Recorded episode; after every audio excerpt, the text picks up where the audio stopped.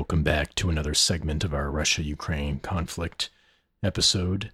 And in this one, we're going to talk a little bit more, or a lot more really, about the events of the last eight years since the revolution and then the persecution in the Donbass region during that time, and the various factors that go with that. And as usual, since this topic is very sensitive, we're going to give a few disclaimers. Like I said, I don't love continuously giving these. A lot of these things should be common sense, but I feel compelled to, lest one misunderstand what we're trying to say here. Now, there's a difference between comparing things objectively and weighing them out in the scales versus justifying something. So, for example, we previously mentioned the hospital bombings in Afghanistan compared to what's happened in places like Mariupol, which we'll talk more about, and perhaps there's some different context to that that, if true, has the potential to change how you might view something like that. So, when somebody's virtue signaling about something like this and they're missing the log in their own eye, that's what we're pointing out. We're not saying that the complaint, quote unquote, isn't justified, but when you're doing it at the expense of something else, that's on an equal footing in how bad it is and pretending like it doesn't exist, that's the issue. So we want to make that very clear. So we're not condoning war or any of these things, but we're just measuring these things out the best we can on the same scales. So we're going to do another segment later on the fog of war, and we'll deal with the tragedy of the whole situation. But there is also a reality to it that we have to deal with and then judge based upon that reality, even if ideally it would be great if none of this was going on at all. All right, caveat one out of the way. The next one, of course, is obvious. Just want to reiterate here. I have no problem if somebody thinks that Putin is not a good guy or something and is simply the lesser of two evils. I don't have a problem with somebody taking that position. I think it's a valid one and one I ponder myself and might be my outcome in all of this. However, there's certain things that are making me lean otherwise, but I'm not necessarily going to 100% confirm that. I'm still kind of seesawing back and forth with a lot of things. So that's my personal state in the matter here. And if certain things turn out to be true, it will probably seesaw it one way or the other. So that's where I'm coming from, or that's where I'm trying to come from. But if somebody thinks that perhaps he might be more weighing in the side of fighting against the New World Order for Christian morals and values, even if imperfectly and making some mistakes, I think you can make a case for that too. I think that those positions are both tenable and those types of people don't need to be at odds with each other. That might be a little Pollyannish, but that's my view or hope. However, I do think it's a big problem if people are going to say that Zelensky and his regime and NATO are the good guys in this situation, or if there's a lesser of evils, that somehow they're lesser in evil than the Russian side in this, especially with all the things that we're going to go through here and have been through with the neo Nazis and the hypocrisies and blaming everyone else for the very crimes they're committing.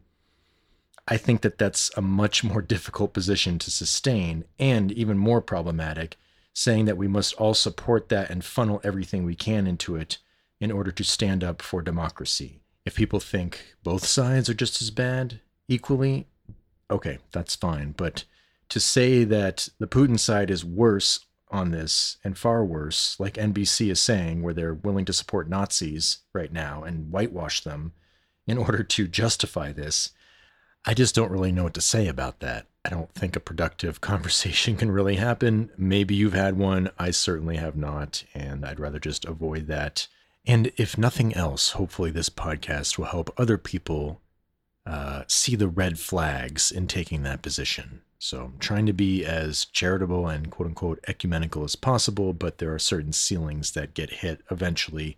It's just the nature of the beast dividing everybody. All right, caveats done.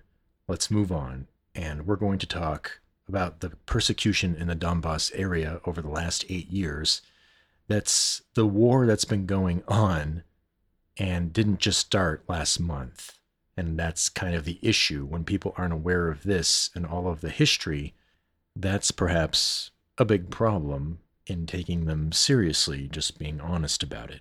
So, the two things that absolutely must be addressed and are fundamental to this, and if people are neglecting these, like I said, it's a big problem, is the neo Nazi infiltration and the coup, and also the persecution in Donbass. Those are the two beating hearts of destroying the narrative, and people must at least address them if they're going to virtue signal about anything. And just dismissing them as Kremlin propaganda for even bringing them up is also another red flag. So, the first thing I'd like to turn people's attention to, and again, this is all in the YouTube playlist. There's lots of videos there now. Most of the uh, relevant ones are in the middle to latter part of the playlist. And I will make better playlists and segment them later when I have time and I'm on a better computer. But for now, you can find everything there, or at least enough of what we're talking about. And one of them is a documentary made by a French independent journalist named Anne Laure Bonnel. I'm sure I'm butchering that, but nevertheless, she traveled to the Donbas area and made this film reporting on all of the persecution that's been going on there for eight years. Now, this particular documentary, I think, is from 2015, so this has been going on for seven years since. Now, to be objective, there's a few things I have questions about with the documentary, but we'll talk about those a little later.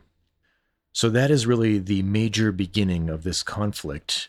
And the point is that Putin is saying that they're ending the conflict. This is the viewpoint of the Russian side. And this is what Putin said about why he invaded that the two republics in Donbass, Donetsk and Luhansk, which are the ones being bombarded for seven or eight years by these Nazi battalions, which again we'll talk about. Well, these are the areas where the documentary was based upon, and they appealed to him for help to fight a Ukrainian army amassing in their territory in mid to late February.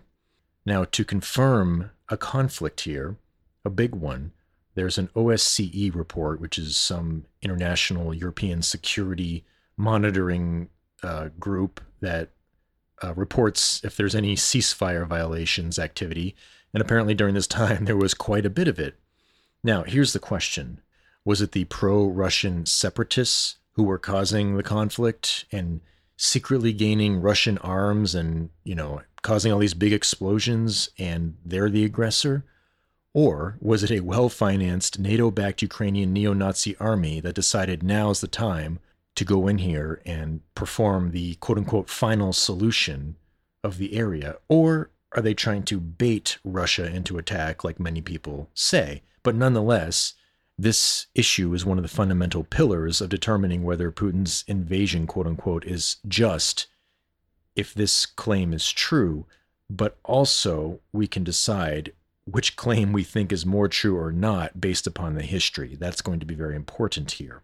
Now, this is just you and me deciding. I don't know what's going to happen on the world stage, but that's the whole point of the podcast to help you make a better, more informed decision. So, there is our alpha and omega the first parts and the last parts. Now we're going to talk about everything in between. So let's go back to the time of the Maidan Revolution that we covered and give some additional coverage and context. And the documentary addresses particular aspects of this revolution, and they're rather disturbing, and it gives you video evidence, and it's very clear what is happening. And there's an insider who's also narrating what's happening, and it makes sense. It's matching up to what you see, at least as far as I can tell. But before we get there, let's talk about the presidential timeline here of Ukraine. And then we're going to see how it relates to the neo Nazism under the banner of Bandera. We touched upon him. We'll talk about him a little bit more in depth because he's a key figure in all this.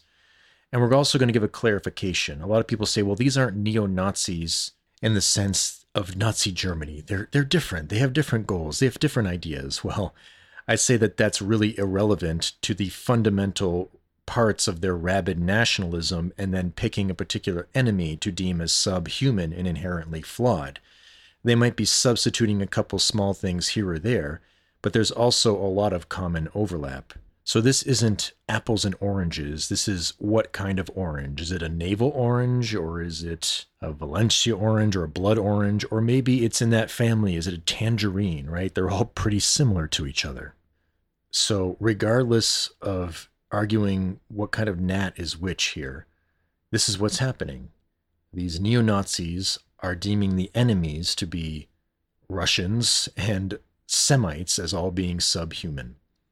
Now, we've talked about this, but just very important to reiterate that.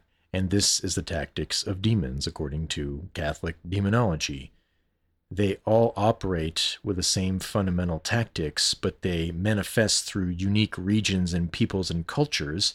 And you can see that in the opposite way. If they are manifesting a Catholic Christian culture, then a unique goodness comes out of them, right? It's not that complicated. If you put Ukrainian clothes on the Catholic body or the satanic body, there's going to be some similar manifestations in a broad sense, but all the fundamental things that are the most important ones are going to be diametrically opposed. That's the point we're trying to make. So, with that in mind, let's talk about the timeline of presidents here. Now, this can be very confusing because their names are very similar, and we're just going to mention the four most important ones here, and then we'll start digging into the details of each. So, there's the third president of Ukraine, Viktor Yushchenko. He was president from 2005 to 2010. And then the fourth president is Viktor Yanukovych from 2010 to 2014. This is the one who's overthrown in a coup, and he's kind of the outlier in all of this. Then there's the fifth president, Petro Poroshenko, who was installed by NATO in the West, basically, and he was president from 2014 to 2019. And then we have the sixth president, Vladimir Zelensky, who was probably Kolomoisky's puppet president and also perhaps controlled by neo Nazis. And he's got a tug of war going on between the neo Nazi threats and NATO and his masters in the West. And he is not in a very good position right now, it would seem. He's probably wishing he was back to dancing with the stars and doing creepy, half naked dance techno music videos. Now, of these three, we mentioned Yanukovych was the outlier. Why is that? Well, he's the only one that was really pro Russian. Now, Zelensky kind of ran on a semi pro Russian stance or promising peace and unity, just like Biden did when he first got in. And we say that's worked out. But of course, that unity is as long as everybody gets vaccinated, then we can all get along left or right. So the important thing is the actual synthesis and then the false dialectic that goes with it that we've talked about many times. The false peace or false unity that purges the things that divide by the sword in Christianity. That's the fundamental issue here. Also consider that Yanukovych, the one that was overthrown in the coup, was seen as democratically elected, just like President Trump in the first election. Obviously, there's some controversial things we've discussed about the second election, but setting this aside, the 2017 one, uh, that was a democratic election. But of course, it was accused of having Russian interference, and then the left wanted all these election reforms and everything under the sun to make sure that elections were safe and secure. But then they didn't worry about any of that once the 2020 quote unquote coup happened, the Stop the Steal rallies and all that stuff. And of course, Yanukovych was accused of being a puppet of Moscow. It was Russian interference, right? This is exactly what happened to President Trump. Obviously, there's a different set of circumstances, but it's the same fundamental thing. Russia man bad, fraudulent election, not real democracy. but apparently, the coup that we're going to talk more about, that's real democracy, especially when you have fascist Nazis running it with the West giving the media impression that it's this progressive paradise. So let's talk a little bit about Yushchenko, the president from 2005 to 2010, the first one we're going to talk about. The important thing is to note that he decided to make Stepan Bandera, that Ukrainian Nazi collaborator, into a national hero. Now, here's the irony. Apparently, Mr. Yushchenko also made the claim that Russia's invasion of Ukraine was basically the tactics of the Moscow junta and Russian fascist regime. So, this is the heart of the irony he made a Ukrainian genocidal Nazi collaborator into a hero, and he's going to accuse Russia for the recent invasion within the last month of being a fascist regime and taking a country by force. But of course, the 2014 coup was not taking a country by force at all. No, of course not. So you can see the hypocrisy here, the utter hypocrisy. And it's just going to continue over and over and over again.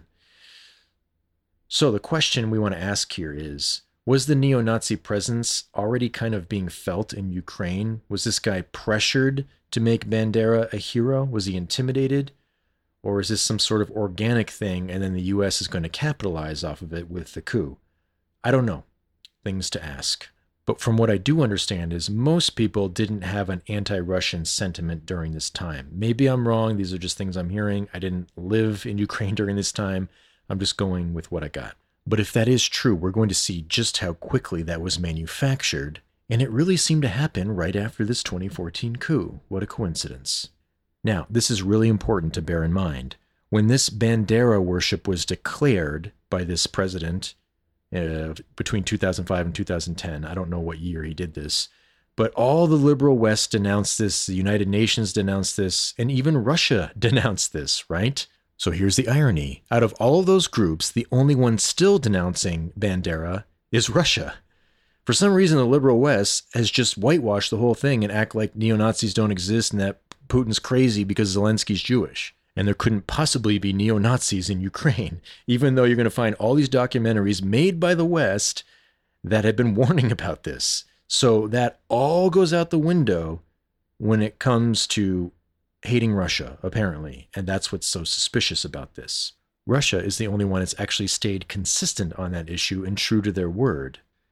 Continuing, another important thing for church state relations Lukashenko, as far as I could tell, was a practicing member of the Ukrainian Orthodox Church. Now, this underwent a lot of restructuring in the past few years in that whole schism, and you better believe that all this stuff is involved in that.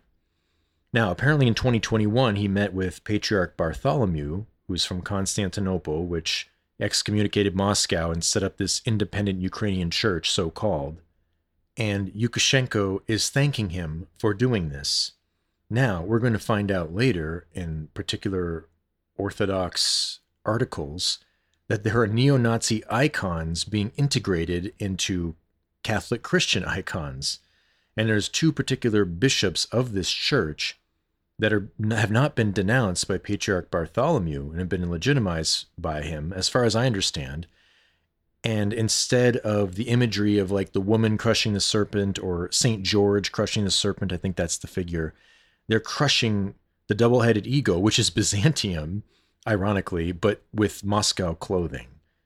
So they're using holy icons for Russia phobia and attacking Russia and Nazi propaganda. I mean, how quote unquote blasphemous can you get? But apparently that's not really a big deal and they haven't been excommunicated. So that's a whole nother layer of this stinking onion.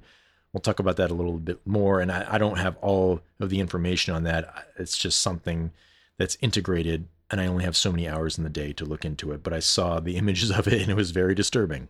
Unless they're faked and it's Kremlin propaganda. I don't know. Maybe I'm wrong.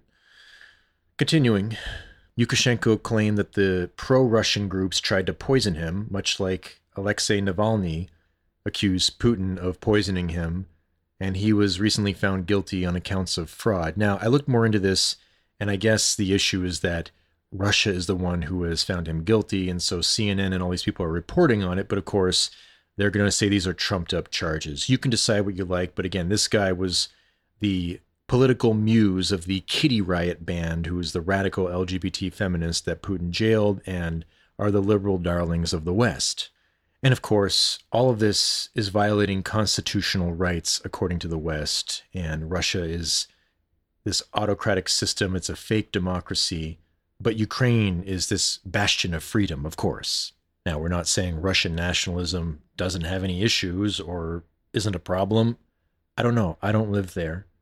But the point is, is Ukrainian Nazi nationalism under the guise of LGBT paradise and democracy a complete contradiction and a complete farce, and also incredibly dangerous with what's been going on in Donbass and everything happening now. And that's part of the reason for Russia being where it is now, doing what it's doing. And continuing, wrapping up a few more points on Mr. Lukashenko. Apparently, his wife is a Ukrainian American who's tied to the University of Chicago, which, of course, is a Rockefeller institution. And she's integrated into all of this. And of course, Lukashenko was advocating for moving towards a NATO alliance and basically running his platform on a mixture of nationalism, which will soon turn out to be full on Nazi nationalism, and NATO mixed in with that, which is exactly what this has all turned into. Now, there's something more about this that's integrated with the Orange Revolution. I don't know much about it. I don't have time to look into it. It's more Putin man bad, orchestrating bad things. And I don't know. You'd have to look into that on your own time. Maybe it's true. But given the track record of all these things, I might be a little suspect of the Western narratives on the situation. All right, moving on. Let's talk about the fourth president, Yanukovych, the one who was more pro Russian and was overthrown in this coup. Let's call it what it is. Now, apparently, he is also part of the Orthodox Church, so I don't know what kind of internal battles have been going on in Ukrainian Orthodoxy. And like we said, the Moscow Constantinople schism and all that kind of stuff. But that's probably involved in this on some level. But what's more important is, well, basically four important points. The first one, and really the most important one, he decided to take down the Bandera statue and Bandera worship. Now, some people say that these things have not been let back up or let into law since then. I don't know about the technicalities of that, but I certainly have seen uh, photographs of Bandera worship and, you know, people mentioning streets named after him and all this stuff. So it's not like it just went away, even if the legalities aren't what they were before he overthrew them. Again, something you'd have to look into on your own. But the point is, this guy was denouncing it and taking away the neo Nazi worship. So, shouldn't we be cheering him on? Well, no. Apparently, his Russia friendly policies trump all of this, no pun intended. And he was elected by Russian collusion, an undemocratic process, and he's just a, a tool of Moscow, a tool of the Kremlin, of course.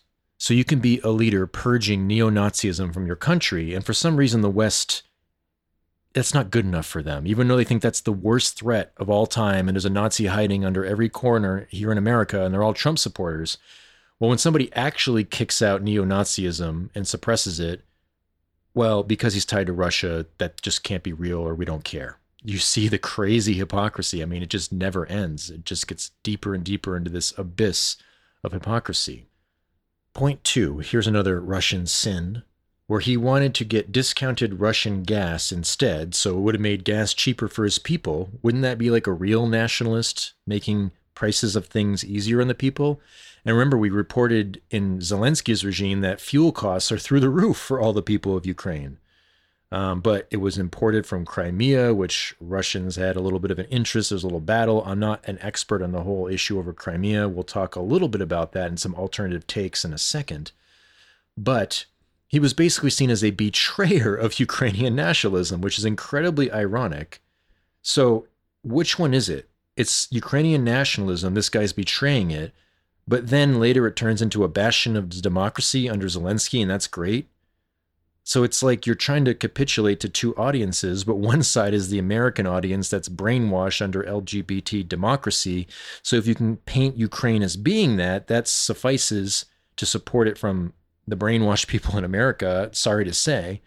And then the Ukrainian nationalist people that love that stuff in Ukraine can be satisfied because they don't really care as long as they get weapons from NATO and go wage a war on their quote unquote enemy. And we're going to find out exactly how much that enemy has been shaped through these Nazi training camps. We mentioned them, but we're going to go a little bit deeper into them shortly. Now, here's the other irony, to put it nicely, of Ukrainian nationalism. Well, what good is Ukrainian nationalism if everything you're getting is from the West and your weapons are from there and your foreign policy is from there and all this stuff? How sovereign are you if you're just a vassal state of the West, just like Putin said they didn't want to be and they knew was encroaching upon them?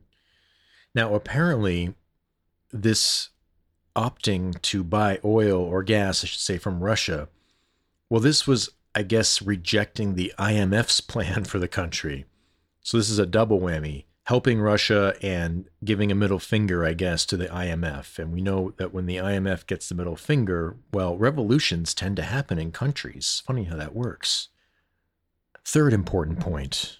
Of course, Yanukovych is accused of quote unquote massive corruption and cronyism. Another irony is that the exact same thing that all these other presidents actually are and fomenting.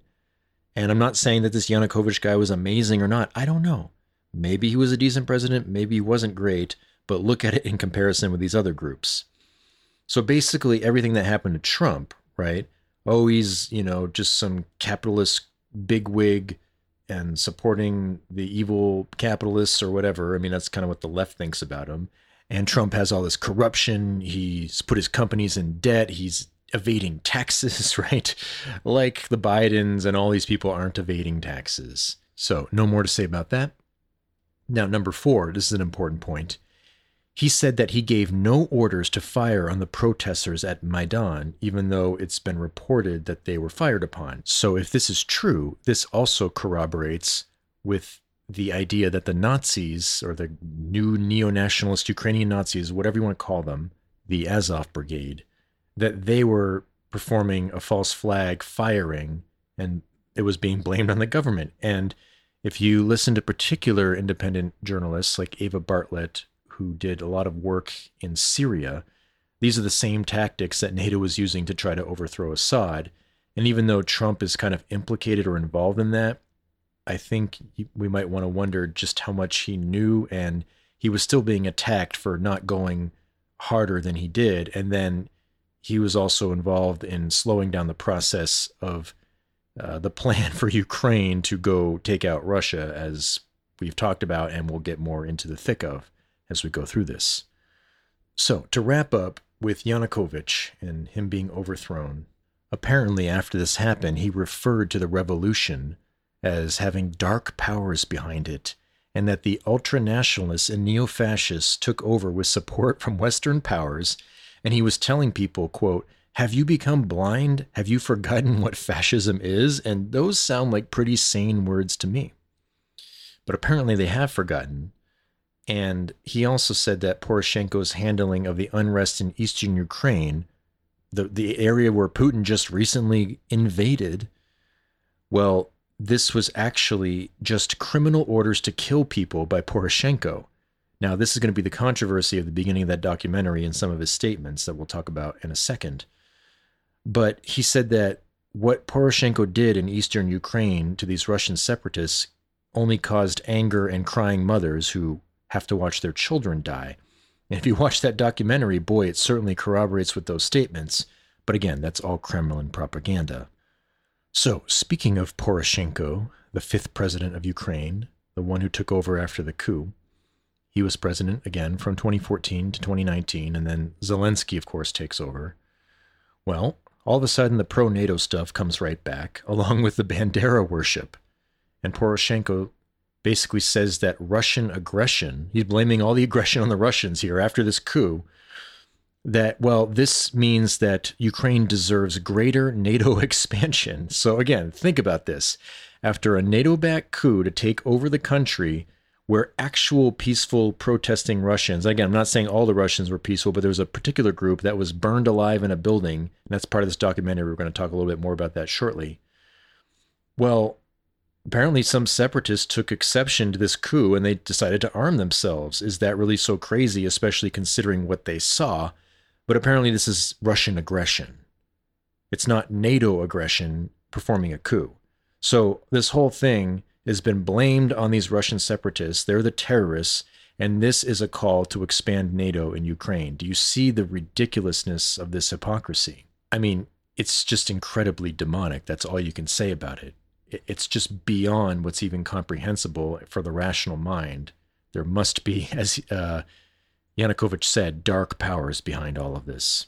Now, you can say there's dark powers behind the Kremlin and Putin if you'd like, but it seems like these darker powers of the West have an obsession with trying to blame everything they do on Russia, and I find that very strange. So, fast forward, of course, to the year 2017 when Trump takes office. But of course, this was the year of offense, according to Lindsey Graham and John McCain. And we're going to talk about John McCain's presence at the coup in 2014, which is something that's a new revelation for me since our last segments, but of course, not surprising.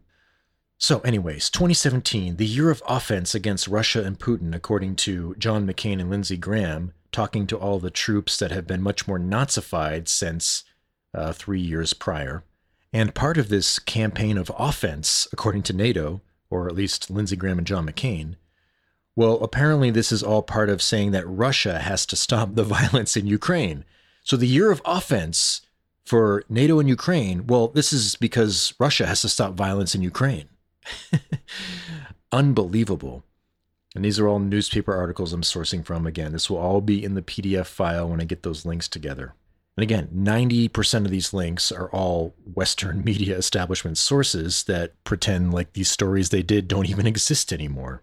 Now, apparently, in one of these articles, they're whining about the Trump administration sending mixed signals on the Ukraine issue and saying that if Trump withdrew support for the sanctions against Russia, that other European allies might uh, do the same. So apparently, Trump influenced a lot of other nations in what they're going to do because if he's running the big bad United States and they see that they're not going to sanction them, why would a smaller nation like Italy or whatever doing it? I think that was one of the ones they were worried about.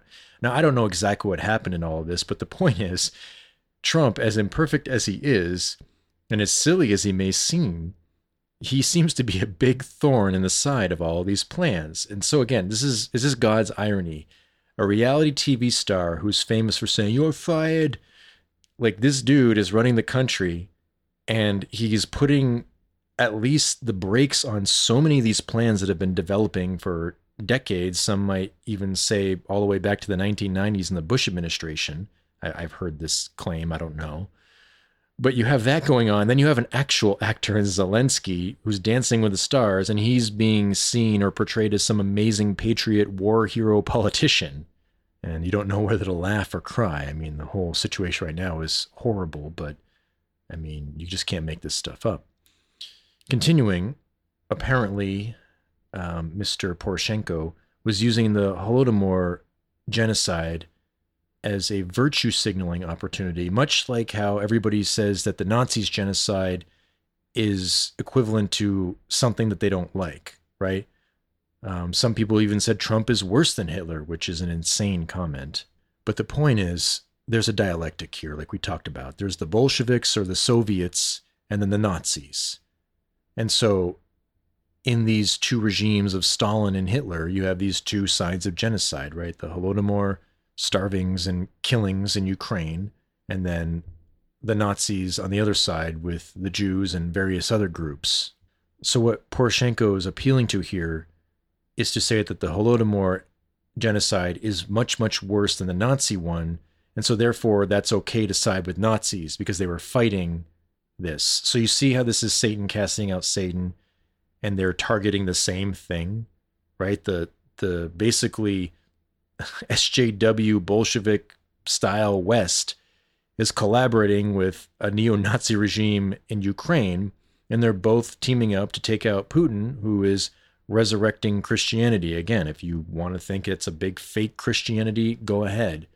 But the point is, it's very strange how those two sides of that classic dialectic but that targeted the Catholic Church way back then and tried to take it out when in this whole destruction that devoured itself you know again satan's ouroboros devouring everything along with christendom with it.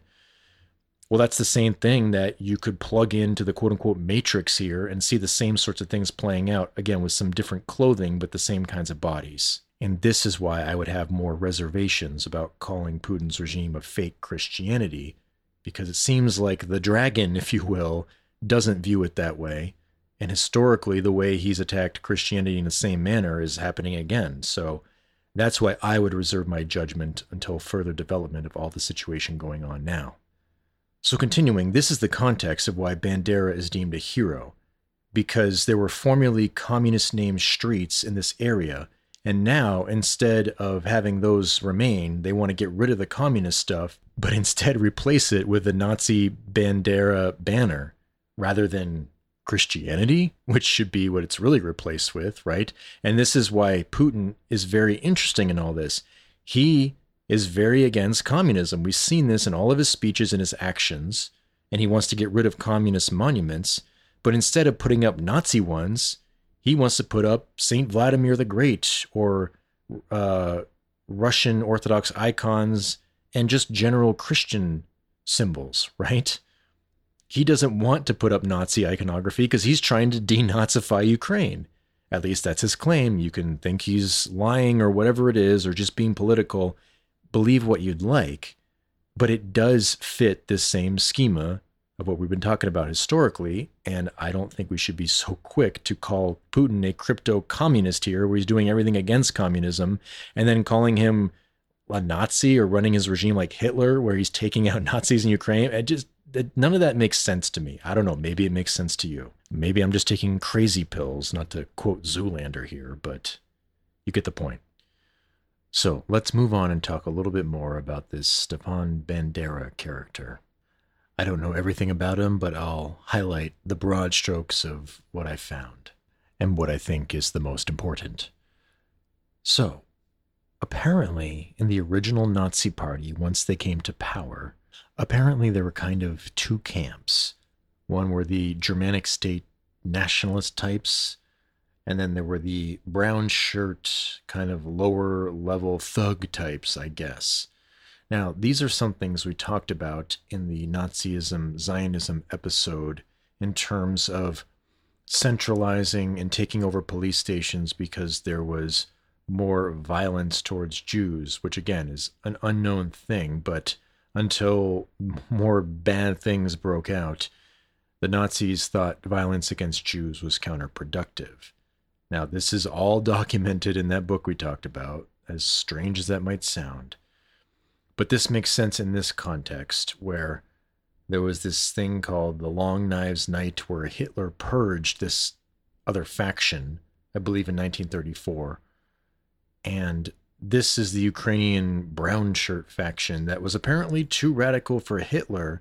And this is the group that Bandera is tied to. So really think about this even the actual Nazis that everybody in the West blames everyone else of being for people they don't like and think is the worst evil of all evil. Well, apparently the Bandera Nazi types were too radical even for them. So now the liberals and the leftist establishment, or whatever you want to call it, they are propping up a regime that is promoting a Nazi ideology that's worse than the original Nazis or Hitler it's the worst version of it. So I, I hope you can see how crazy that is. Now, in terms of how these neo modern Banderites act as opposed to the original ones, I don't know. You can compare and contrast if you like on your own time. But apparently, Bandera and his being too crazy for the Nazis, he was actually put into a concentration camp. But when Germany was losing the war, they let him out to go fight the Soviets. And so this is why he's seen as a hero for fighting the Soviets. And the Soviet side hates him and I guess assassinated him later. So he actually lived on many years past World War II.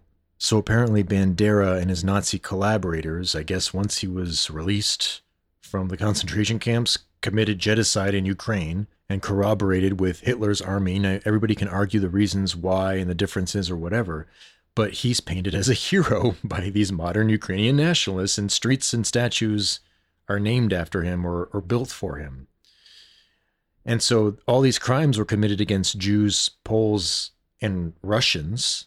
And these are the elements that exist in Ukraine and are embedded into their military and even political system far more so than anywhere else in the world the highest concentration and the most integrated this is is in Ukraine, and that's what the United States is promoting right now, and that's what all the people with their Ukraine uh, thumbnails and avatars or whatever are all supporting this. It's just absolutely insane. At least this is what I've gathered about them. So you can do more research into them if you'd like, and particularly Bandera and whatever he and his group did specifically into who. But we're going to fast forward and go to mainstream Western sources, The Guardian and Time magazine, about as part of the establishment as you can get, and they did mini documentaries on these different groups. And these videos are in the playlist, so please watch them. I'm going to give you the title. So, first off, and you'll see why it's appropriate to go to this video first, The Guardian did a segment, and it's called Ukraine's Far Right Children's Camp and this was made, I believe, in 2018 or around that time. So this is like four years ago now, at least, or that's when it was uploaded on the Guardian's YouTube channel. Now, this one is really creepy because there's kids involved. So, oh, these poor kids. Just think about this. Remember the summer camp that you used to go to if you went to summer camp? where you would roast marshmallows and play, I don't know, water balloon games and go swimming and have fun, right? Well, imagine the scene of those camps, right? You got cabins and all that stuff. looks like a regular summer camp, but instead, you went there as like a teenager or whatever, and you instead were being trained for war to fight the quote unquote enemy for Mother Ukraine. And you were learning how to drag dead bodies from the battlefields and how to cover from grenade fire so you don't get blown up. And you're learning how to fire machine guns or getting ready to do combat with guns, and girls are having Muay Thai against each other and stuff, and a whole host of other things. And they even mentioned possible knife fighting in it. And more importantly, this is not just boys, this is also girls in this camp. And you can see them all lining up with the drill sergeant guy yelling out, Glory to Ukraine, death to the enemy, and stuff like this. These people are literally saying death to the enemy, and they're like teenagers and young teenagers.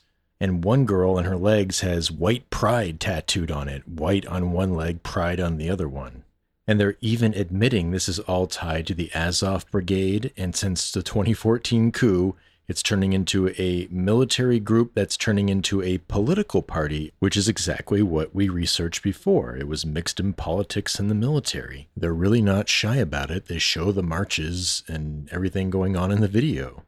And what's so creepy about it, as if that weren't creepy enough, is just seeing the innocence of these kids and what ends up being lost or will end up being lost. Because if you listen to them, a lot of them talk in that kind of, you know, stereotypical, friendly Eastern European or German type accent, you know, like, hello, I am Hans, how are you? You know, and it's just kind of that endearing demeanor that a lot of people like that have. And they just all seem like these very polite, nice Eastern European people. It's really sad. And even in the documentary, they're like, oh, well, the neo Nazi stuff really isn't present. Like, we're not training them to be Nazis, really. But does that kick into higher gear when they get older? Which will be the topic of our next documentary.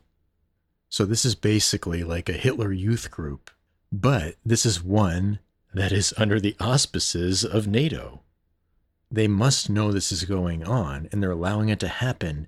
So it's like they're using this Ukrainian nationalism to allow these little mini Nazi camps to form. And eventually, once they all grow up to be big bad Nazis, then the time is to go and take out Russia and these separatists and Donbass. It's really twisted. I mean, this is how it all developed. It's really crazy. Meanwhile, the Western powers are blaming everyone else for being a Nazi whenever you criticize them or you support Donald Trump. Now, I don't know if Trump knew about what was going on specifically here or not. He had a lot of things going on. Uh, you can debate that if you'd like, but I have a feeling that this was probably kept under the radar from the intelligence reports given to him, or at least greatly diminished. You can decide for yourself, but let's move on to the Time Magazine segment.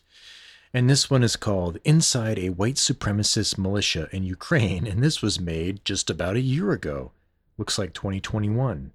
And now we're starting to see all of this come to fruition and grow. And how quickly we forget where just a year ago this white supremacist militia in Ukraine was growing in this big threat, being trained to fight the quote unquote enemy, which is really just targeting the Donbass area, which is what Putin is saying was happening and was going to be unleashed upon that area. And that's why he intervened because they appealed for help, whether you believe him or not. They were training just for this purpose, as we'll see. But how quickly we forget this when we want to destroy Russia, right?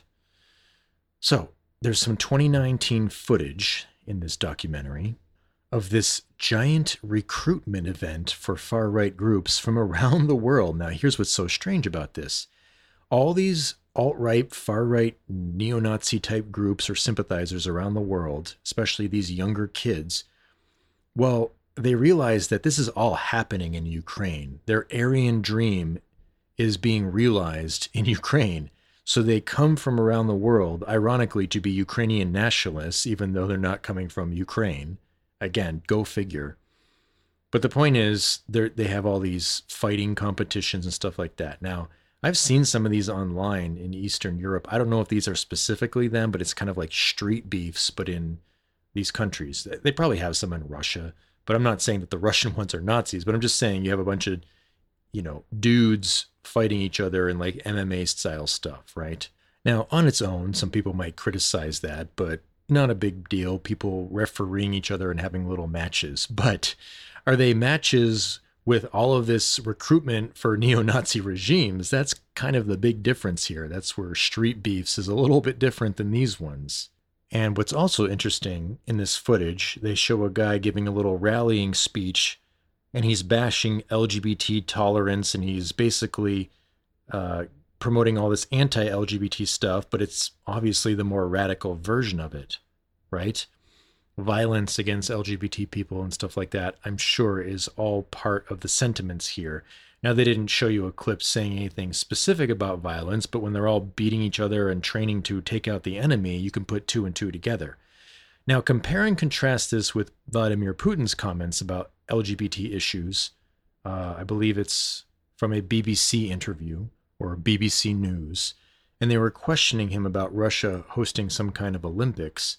And the whole point is that they're asking him about Russia's anti LGBT laws because there might be certain athletes who have different sexual orientations or whatever it might be, right? So they're saying, Putin, what about them? Should they be in fear for their life? Stuff like that. So Putin answers, and it's a very interesting answer.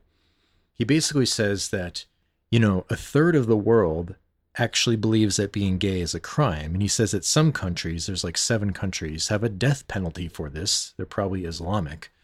He says, but not in Russia.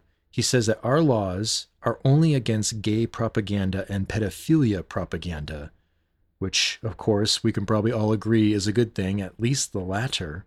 And then he mentions how some European countries are even debating whether pedophilia should be legalized and trying to decriminalize it. And he says, hey, they can do what they want, but that's not what Russia wants, so we don't want any part of that global homo culture, right? But we don't want to criminalize uh, sexual orientation and persecute gay people in any other sense. We just don't want the propaganda. That's what he's saying. And so he says this has nothing to do with individuals or sexual orientation, and it does not affect those coming to the games as visitors or participants. And then when he's asked about Russian Orthodoxy's views on taking a stance against gay rights or whatever, Putin says, Is Russian Orthodoxy's policies on the matter any different than the Holy See? That's kind of funny how he calls the Vatican the Holy See. It seems rather respectful. And he says, What about Islam? They're much tougher on all of this. So basically saying, Why are you bothering us about this when there's other countries way more draconian and places like the Vatican have basically the same policy? And he uses Elton John as an example of music that everyone loves in Russia, or most people. And he says that no one's discriminating against people in the secular realm on these issues based upon merit and, you know, what they're participating in, in terms of just basic Olympic events or music events and stuff like that.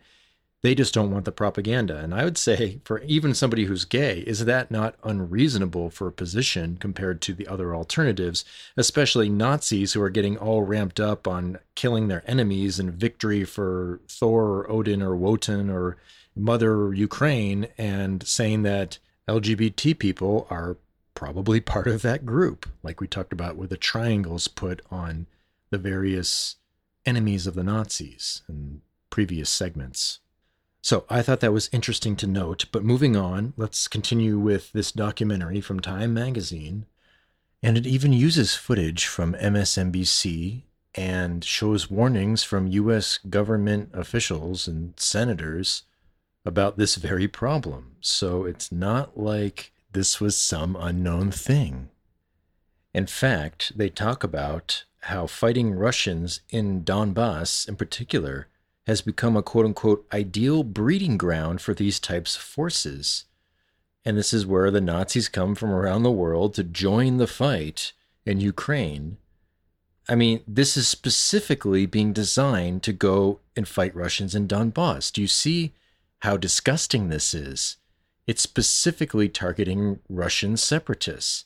And so once you break them down, obviously, like John McCain and Lindsey Graham said, This is the time of offense against Putin. And what's also interesting in this video, at the same time, they're trying to downplay the Nazism and be like, well, it's just patriotism and nationalism, right? Which again is supposedly a horrible and evil thing if you live in America. You're you're Nazi if you do that, but it's totally fine if we support them over in Ukraine to go get Russians. Well, there's one guy they interview, this dude from Sweden named Robin, and he admits he's wanted for quote hate crimes in Sweden and apparently, to get away from that, he's going to come to Ukraine where there's a great Aryan revival, according to him. And upon arriving to this grand recruiting event in Ukraine, he says that the surrounding is, quote, surreal, like something you read about in Great Germany in the past. And he's talking about a revival of the 1920s and of the, quote, Indo European soul. And he says it's all happening right now here in Ukraine. And He says, We are Aryans and we will rise again. And basically, he's saying that after the war, meaning World War II, they got sidelined, but now is their time to be strong and rise up. And he's, of course, got face tattoos and he's being interviewed, and everything feels like a great brotherhood to him. He's very ecstatic about it. And the guy who's doing the documentary, towards the end, he says that he got a text from this Robin face tattooed guy, and says that, quote, he's going to the front lines to join the fight, which can only mean that he's going to the front lines in Donbass to fight against the Russians, which is again mostly civilians with a few resistance fighters based upon the documentary, but that's just Russian propaganda. Then they go on to show various parades and public events, and all of these neo Nazi Azov battalion folks are seen as, quote, war heroes.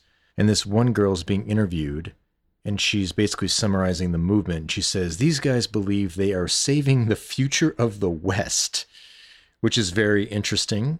And it's probably not the West that they're quite imagining. It's probably more the West of globalist oligarchs that don't have a problem promoting pride parades everywhere else, even if these quote unquote strong Aryan warriors aren't such big fans of them. And then the interviewer kind of eggs the girl on and says, and the white race? And she's like, yeah, yeah, and the white race. Little slight detail.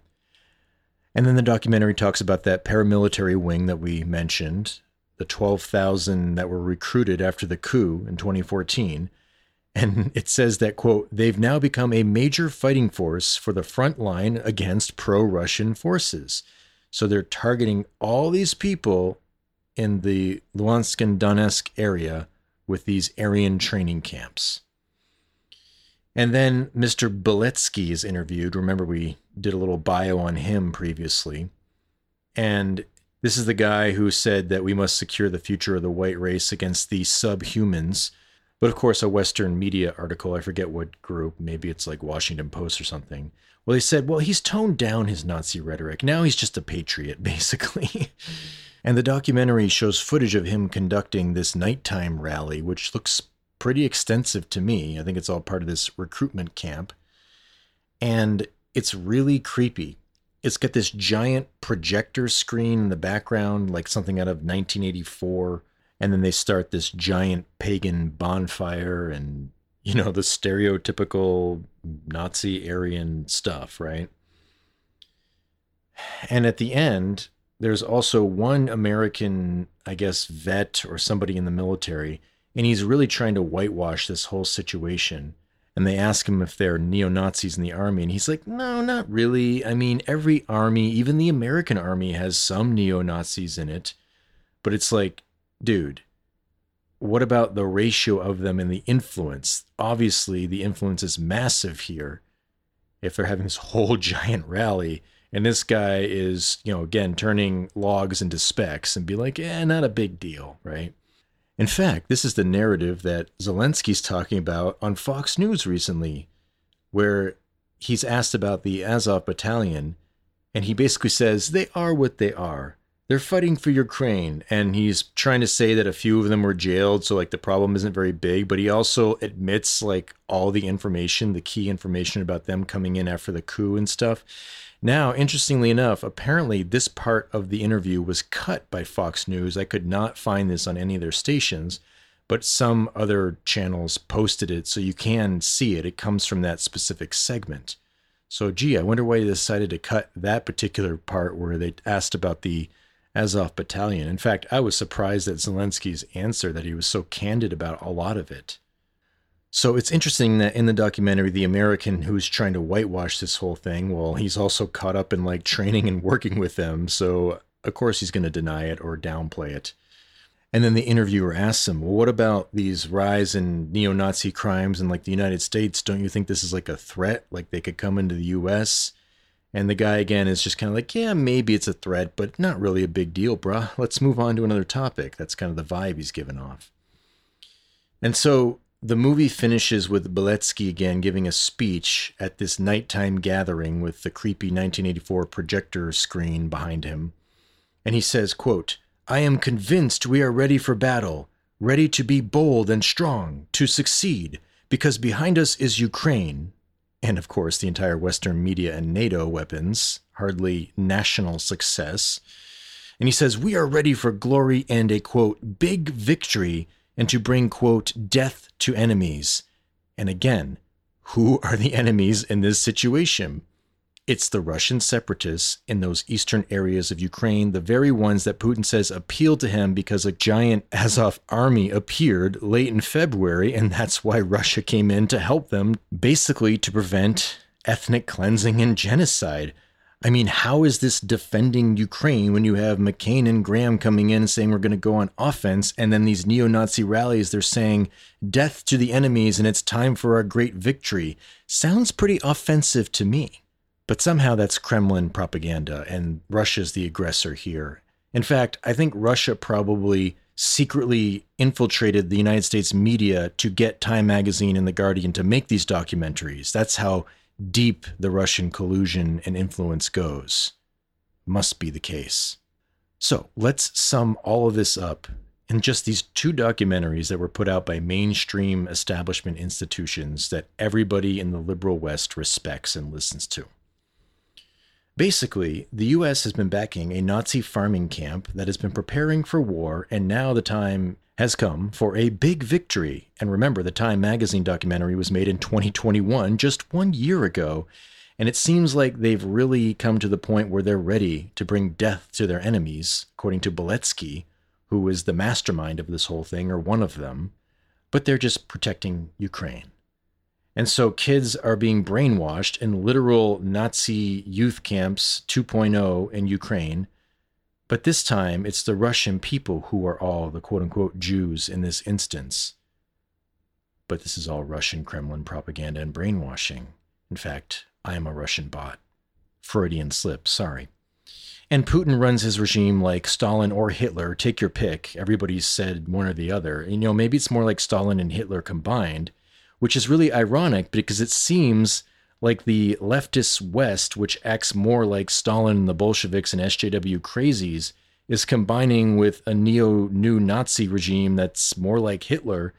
And that's actually the weird admixture that's coming together and attacking a Russian nation that is rising in its Christianity but it's just a fake Christianity, of course. It's no real threat. They're just in cahoots with the rest of the New World Order or just an oppressive dictatorship and crazy nationalists, right? Well, you can decide what you think about that. Or is this the personality of demons coming through and they are projecting everything that they are doing themselves through all of these different various factions and people onto Putin and the Russian people? I think that should tell you something. So, as I mentioned, this segment might be a little bit longer. We're going to go into some Maidan Revolution additionals and then mix it in with some of the things in that Donbass documentary we mentioned at the very beginning. And in honor of Our Lady of Fatima, we have 13 points to present here. The first one None other than John McCain flew in to give a big speech about democracy in Ukraine right in front of all the protesters who ended up overthrowing the regime and were successful in this coup, if you want to just call it what it is. And you can watch the footage, and I have it in the playlist links. Obviously, Victoria Nuland is involved in all of this too, and there's other weird connections to her and the Hunter Biden laptop and Kolomoisky, and that's something we might touch upon later. And also the Western media being complicit in this. And of course, later McCain shows up with Lindsey Graham in 2017 to go on offense, rousing these Ukrainian neo Nazi troops that have just been training. And the kids have started to grow up, right? Because all these kids in these camps are like, I don't know, 12 to 16 years old, give or take a few more years. They're all going to be 18 to 20 and participating in this grand Aryan rising, or at least so they think but is NATO just farming them and isolating them from the rest of the world in order to make them their proxy warriors? And like we said, maybe this would turn around on NATO, and if they get a bunch of weapons, they would in turn go back and defy NATO and start wreaking havoc in Europe like the Nazis of old. That's one scenario. There's other people analyzing the war and say that the Ukrainians are losing really badly. I don't know if that's true or not, but if that's the case, then obviously that might be a bit different in the grand scheme of things, but we're going to talk about that in the fog of war segment.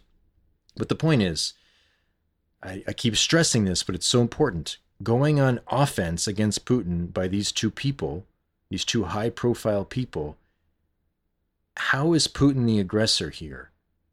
Is this a just war, especially if these forces were coming to genocide these people, these rebels, so called, in Donbass? And even if they maybe got some guns from Russia or were a bit rough around the edges, and if they captured a Ukrainian soldier, maybe they did some not so good things to him at times. But consider the circumstances. It's mostly civilians there, and they have been shelled and attacked for like eight years. And that's the whole point of the documentary. And you can find all kinds of other footage of shelling, especially at night, it's on like BitChute and wherever else. It's all over the place. It's not like this is something that's fake news. It's actually a real thing. And of course, Trump put a monkey wrench in this project, however aware he was, and things got delayed. And of course, is what happened recently, what that was going to be back in 2017 or 2018. Who knows? Point two. We talked about the group of Russian protesters who saw this coup going down, and then they were trapped in a building, and the Nazis burnt them alive, and they were smashing fire trucks and not allowing a rescue. We'll talk about the testimony of that at the very end. And there were people jumping out of the window, like in 9 11, not wanting to be burnt alive and rather would fall to their death, and the Nazis wouldn't let anyone help them. Again, this is filmed and part of the documentary, and a former Ukrainian army nationalist type who defected, said he couldn't go along with this kind of behavior. And if you watch the interview, he's obviously very deeply disturbed by what happened. Again, we're going to go into that a little bit in our final point. But hey, that is what democracy and quote mostly peaceful protests get for you, right? Point three. Immediately after this coup, there were laws that started to get passed that said no one could speak Russian anymore in all these secular facets of life. And of course, I cannot imagine that US citizens would be cool with that. And if you get upset because an illegal immigrant crashes into your car and doesn't have insurance and can't speak English, well, you're just racist. But we need to support a regime that's banning all languages except Ukrainian so Nazis can all uh, consolidate their power. That's totally fine. Continuing, point four, talk a little bit about Crimea and what I understand about it. You can do your own research. But I guess what happened, or another take on this situation with Crimea, instead of Putin invading and being, you know, some sort of territory grabber and grand despot, well, maybe the Crimea area witnessed this coup going down and said, we don't want to be part of this and have our language stripped down and only Ukrainian and all these sorts of things. And that Russia already had some sort of presence there in the area or military presence. So they made sure there was no revolution there during their elections. And they had a referendum and elected to be part of Russia and not part of Ukraine. Now, apparently, this was all fraudulent, just like Donald Trump being elected the first time. And it was due to far right Russian influence that Crimea got quote unquote annexed and election tampering and all this stuff. But of course, Maidan was a peaceful demonstration of democracy and freedom in contrast. Wars as demons influencing men to blame others for their own crimes. And in the video playlist, I have commentary from this reporting group called the Duran, which I'll talk about a little bit more in the next segment. Um, this is more their take on it, and I was just looking to corroborate this or that, and it seems perhaps more legitimate to me than the idea of Maidan being a peaceful demonstration of LGBT pride and freedom. And I guess as part of the pro Russian quote unquote propaganda, these people in Crimea started crossing out swastikas. So they want to cancel the swastika, just like Justin Trudeau claims he wants to do. And in fact, I think Canada's tied to all this neo Nazi Ukraine stuff. There's a lot of reports about that. That's a whole other topic. But nevertheless, uh, just to speak of hypocrisy, well, these Crimeans claim they don't want a neo Nazi Ukrainian government telling them what to do and what language to speak, and Lord knows what else comes next, right? Obviously, the whole situation in Donbass is the, the, the alternative that they chose to reject, right? Now, it's really interesting how all of this happened right at the end of February into March in 2014. So it's the exact months later that all this stuff is going on now and going down. And the reason I mention that is because in apocalyptic elections, we talked about the strange notion of two periods of three and a half years, so seven years roughly, with a lot of crazy stuff happening, and then culminating with Christ conquering army and all these sorts of things. Well, it's interesting that this all happened within, you know, a seven year period plus a year, give or take, when you want to start all this stuff when things really developed. And also in the apocalypse, it's talking about how the first half is a tribulation, but it's more calm than the second half. The second half's when it goes into kind of craziness and chaos. And so that's what I was trying to relate to a potential for the Trump presidency being kind of the first three and a half years that was still chaotic, but it was controlled and it was kind of good for Israel, but still a lot of problems. And now we're in the latter part where it's just crazy chaos and everything is bad for quote unquote Israel, right? The new Israel. But we're going to be ecumenical and say Israel is old Israel, meaning Jews who believe in the commandments, and uh, Eastern Orthodox and Protestants and Catholics who all centralize on the commandments and the essentials, right? Like pro life or uh, no crazy LGBT propaganda, right? I find the parallels interesting, but it seems like their seven years was a bit before ours if you want to look at it in that lens. This is stuff we'll discuss more when we go into the members part. And I just kind of muse a little bit on some of these things related to Fatima, but I just figured I'd mention it now. Nevertheless, I think this version of these events makes a little more sense to me than the free demonstration of democracy in the overthrow in 2014. Moving on, point five. Now, what happened, as far as I understand, the Donbas area, these two different republics, they wanted to join Russia like Crimea did, but apparently Russia didn't want that. They didn't want to accept that. And they worked within the Minsk Accords, which were, of course, agreements that the West did not follow, or at least that Putin claimed they didn't follow. But I think all the evidence suggests that maybe he's got a point. Now, I'm not sure of all the logistics surrounding this. These are just some things I discovered and only went through a limited amount of time on. You can look into it more on your own. Moving on, number six.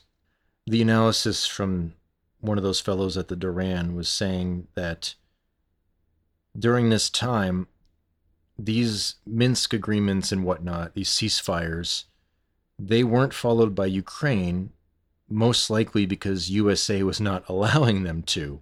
Now, I'm not sure if I'm getting this right exactly. I think that the US was more of a shadow figure in this, and that Angela Merkel and Macron were more directly involved in dealing with Ukraine in these agreements. And I guess the whole point is that there was this tug of war going on, and the whole point was getting Ukraine to join NATO or talk about it and the EU and then asking for weapons and missiles. And then there's even the whole nuclear weapons thing. And I guess it's all involved in this agreement. And so this is what was scaring Putin. All these different subtle tactics to get Ukraine armed, not to mention the whole Nazi farming operation going on. And so, meanwhile, Donbass is continually getting shelled daily, and all those citizens are living in terror. So, point seven the whole notion of Russia invading recently is that in their mind, again, this is their perspective, you can agree or disagree, they're finishing a war that started in 2014 when the government was unjustly overthrown by NATO, and then all this persecution of Russia just magically starts to happen, and all these people start getting anti Russian fervor only within eight years. And that wasn't like that before. And so, of course, in the Western narrative, the people of Donbass are never mentioned or they're terrorists, so they deserve it. And most of them are civilians. Again, watch the documentaries. And it's not just that one woman, there's others that are out there, other people testifying to this. Point eight at the beginning of that Donbass documentary by the French journalist, the president Poroshenko, after he became president after the 2014 coup, well, it shows a clip of him saying some very bold statements. Now, there is a caveat here, but we're just going to read the statements. Apparently, he's speaking of the Russian separatists, and he says, quote, We will have work, not them. We will have pensions, and they will not. We will have benefits for pensioners and children. They will not. Our children will go to school and kindergarten. Their children will stay in the cellars because they can't do anything. That's precisely how we will win this war. Now, I've seen some accusations that this is taken either a bit out of context or a lot out of context.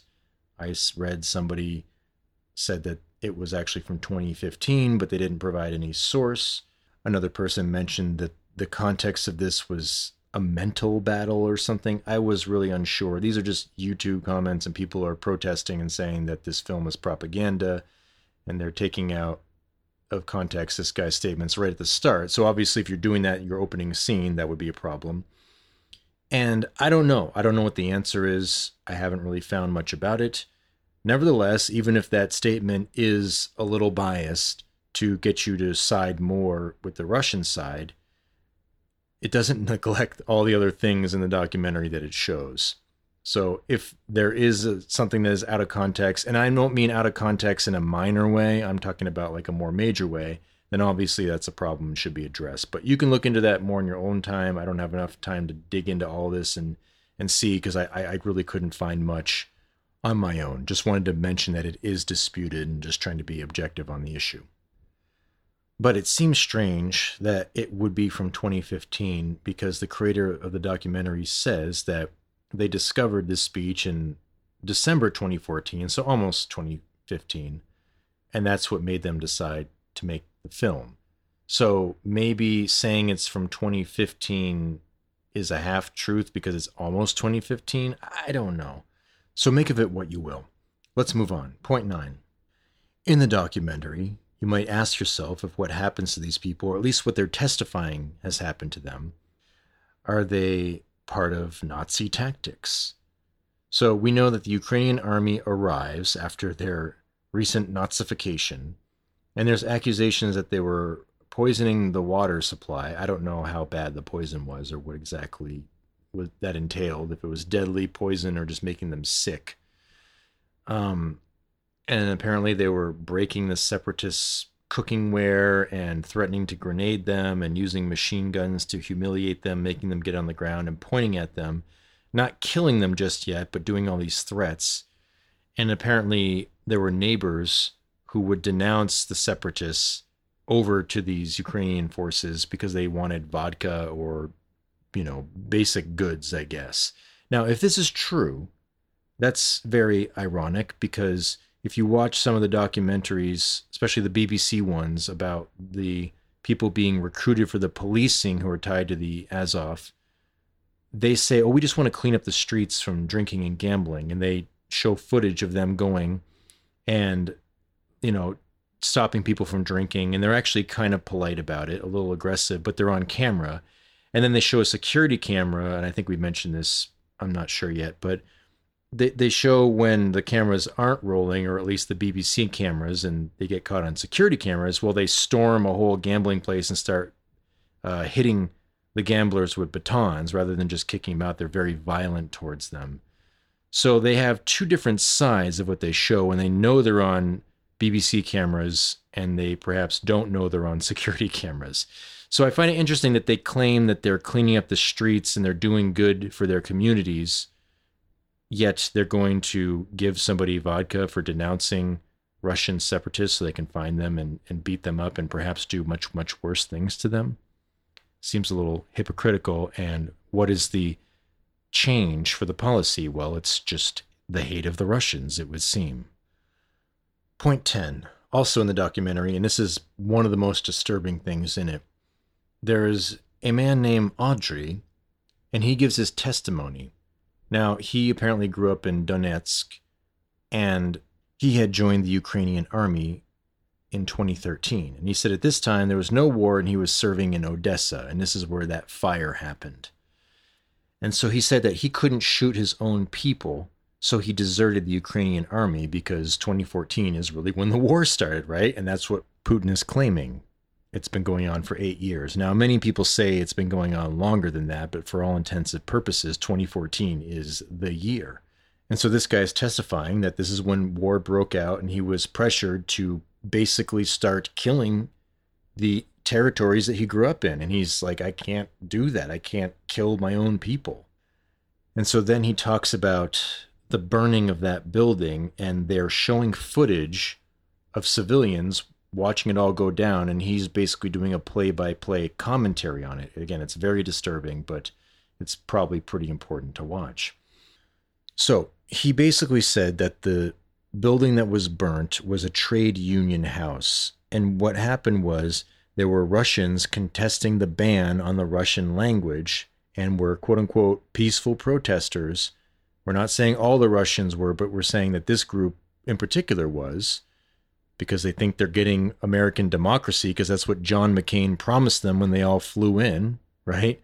And made their speech. But the Ukrainian nationalists showed up and they threatened them. And then the Russians retreated into this building and they had women with them. And of course, the nationalists proceed to burn them alive. So they set the building on fire. And Andre says nobody expected this to happen and the people trying to escape the fire were beaten, they were shot at, they were dragged to the ground. Again, you can see this all in the footage. You can say it's propaganda or out of context, feel free, but it's what's there.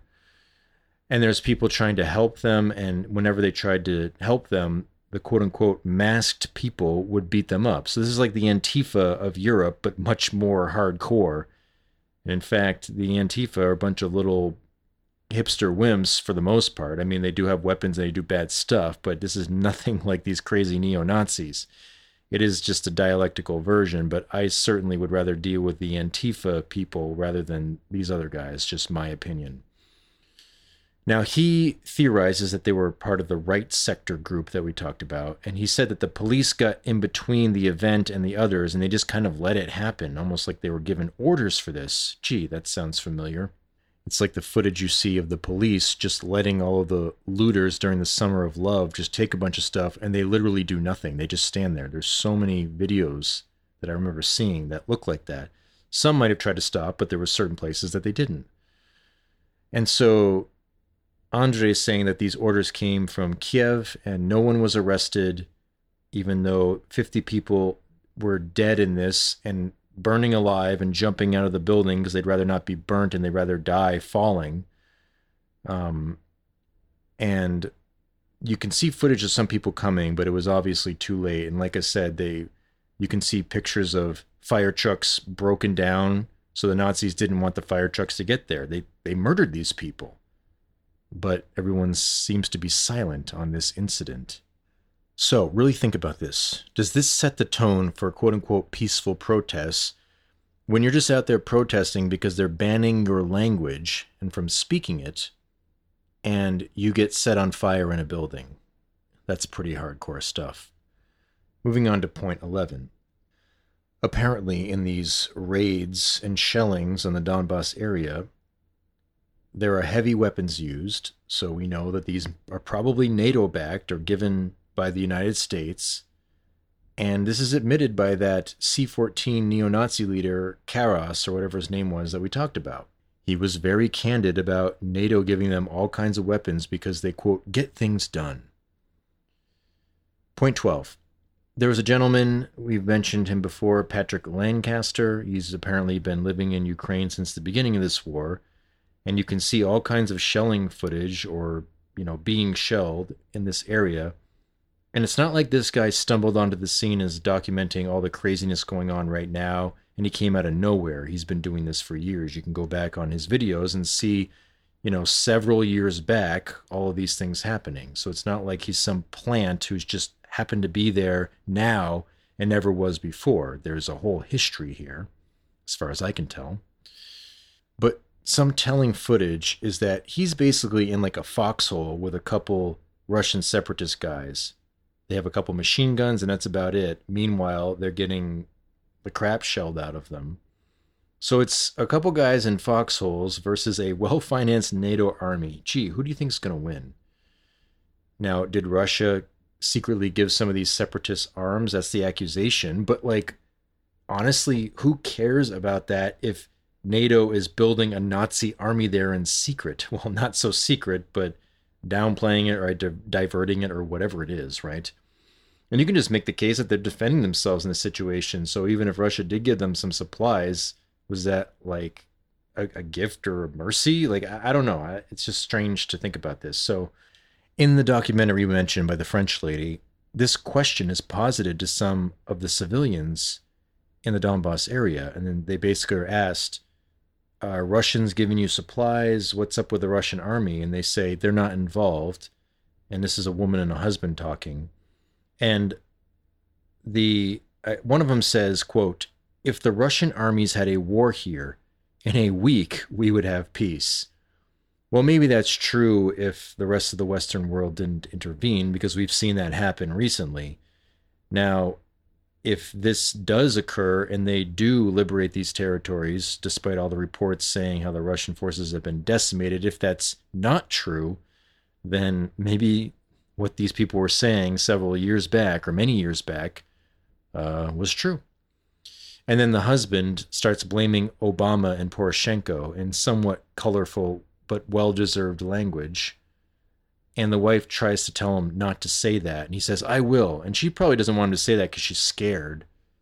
Uh, because when people start speaking out or even helping these separatists or anything, they get hunted down and, and killed. And that might be some of the context for some of the strange stuff going on right now or in the last few weeks um, with the idea of Ukrainian troops shooting their own people. Um, again, we're going to talk about that in the fog of war segment. And then the woman even says that she had high hopes for Poroshenko and that he was democratically elected. Even she bought the propaganda for a bit when it first happened, it seems. But they say that this guy named Turchinov, who apparently is an Azov leader, he's the one who really started the war. I don't know much about him. I couldn't find out too much information, but apparently Russia made a list of war criminals for this whole debacle, and this Turchinov guy is among them. Now, in this war criminals list that Putin made, well, you have the Prime Minister of the Netherlands calling Putin, quote, completely paranoid for making this list. But if that list is true and there are actually war criminals who are genociding Russian people, well, woe to the Netherlands, or at least the Prime Minister, for saying such a thing. And our final point there was another journalist, one Eva Bartlett, internationally renowned. If you go to her YouTube channel on her About page, she has a link to her web page, which gives all of her accolades. And she went to the Donbass area apparently for three weeks and saw all the same things. And this was somewhat recent, I think. And she confirms, again, this is her opinion, that this is the same playbook that NATO and the West did in Syria against Assad it's just that they're doing it in Ukraine with neo Nazis versus using radical Islamic terrorists, but calling them mostly peaceful protesters or moderate Islamic folks uh, in order to try to take out Assad. Now, I know that Trump has been involved in that situation, and we can speculate how much he knows about this or that or what kind of intelligence. I'm not going to get into that because I'm not an expert on this whole thing. But the way she describes the scenario seems eerily similar to a lot of the stuff that seems to be the case here, or at least uh, there's evidence for it. I can't tell you one way or another what's actually real and true, but this is part of the other side of the story. So, this is why a lot of people are worried about a possible false flag chemical weapons attack that would be blamed on Putin because they're saying that this happened to Assad. And we, we know that this happens. We had Gaddafi being blamed for the Viagra rape troop fiasco or whatever that wasn't even true, but nobody seems to care. And oh, well, we invaded anyways. And oh, whoops, my bad. Like Jack Dorsey, my bad, didn't mean to uh, put out false information. We'll just change our algorithm and we're cool, right? And so this perhaps relates to the situation, what's known now as the Bucha massacre, which just happened recently. And this is what's being presented in the media. Now, it could be true, and it could be Russian troops that did that, or it could be some sort of perhaps fake hoax, or it could be the Azov battalion coming in and shooting people that maybe help the Russians and then using them as bodies and blaming it on the Russians because we see a lot of things happening where the crimes or uh, sins of certain people are being projected onto everybody else and constantly and with such a crazy divide that I wouldn't put it past these groups to do this, whether it's the Nazi battalion or the liberal West elites. I don't know. I don't have the answers to all of this, but I have my suspicions. Maybe you do too. But apparently, there's a weird timeline with this Bucha massacre. Apparently, the mayor confirmed that the Russians were all gone and didn't say anything about it. And then a few days later, all of a sudden, the massacre scene is shown after the Azov battalion shows up, that has been reported to fire on its own citizens throughout this and you find that in Patrick Lancaster's videos and interviewing people in Mariupol, which is one place that we'll discuss in the Fog of War segment. So that leads us into the next segment. So we're going to leave it at that. I know some of this stuff is very disturbing, but I think it's very important because it shows the blatant hypocrisy of the West and whether you think Putin is a good guy, bad guy, decent guy, not so decent guy, but not Hitler, whatever in the spectrum I would think that you would understand the disgusting nature of NATO and the West and its elites, and the foundational pillars of exposing that is the Maidan Revolution and the neo Nazi farming and then persecution of the people in Donbass.